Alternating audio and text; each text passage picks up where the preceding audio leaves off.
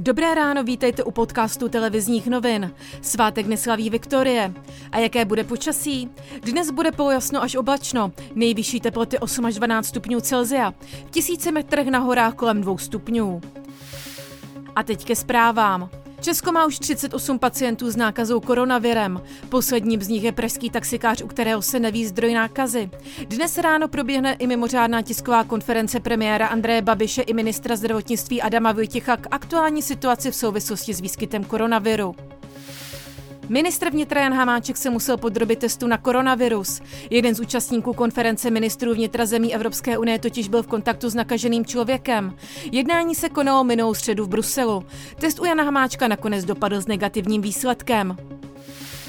Itálie kvůli koronaviru zavádí karanténu pro celou zemi.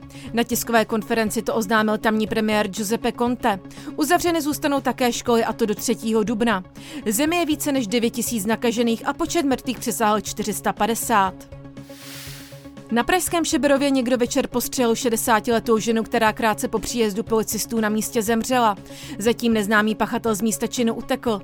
Více už česková mluvčí policie Eva Koropáčová. Do současné chvíli se bohužel pachatel nepodařilo vypátrat, i přesto, že byl nasazen i policejní vrtulník. V současné chvíli věc prošetřujeme pro podezření z násilného trestného činu a pátráme tedy po možném pachateli. Koronavirus stále víc zasahuje i do sportu. K razantnímu kroku došlo na Slovensku, kde krizový štáb s okamžitou platností zakázal pořádání všech sportovních akcí.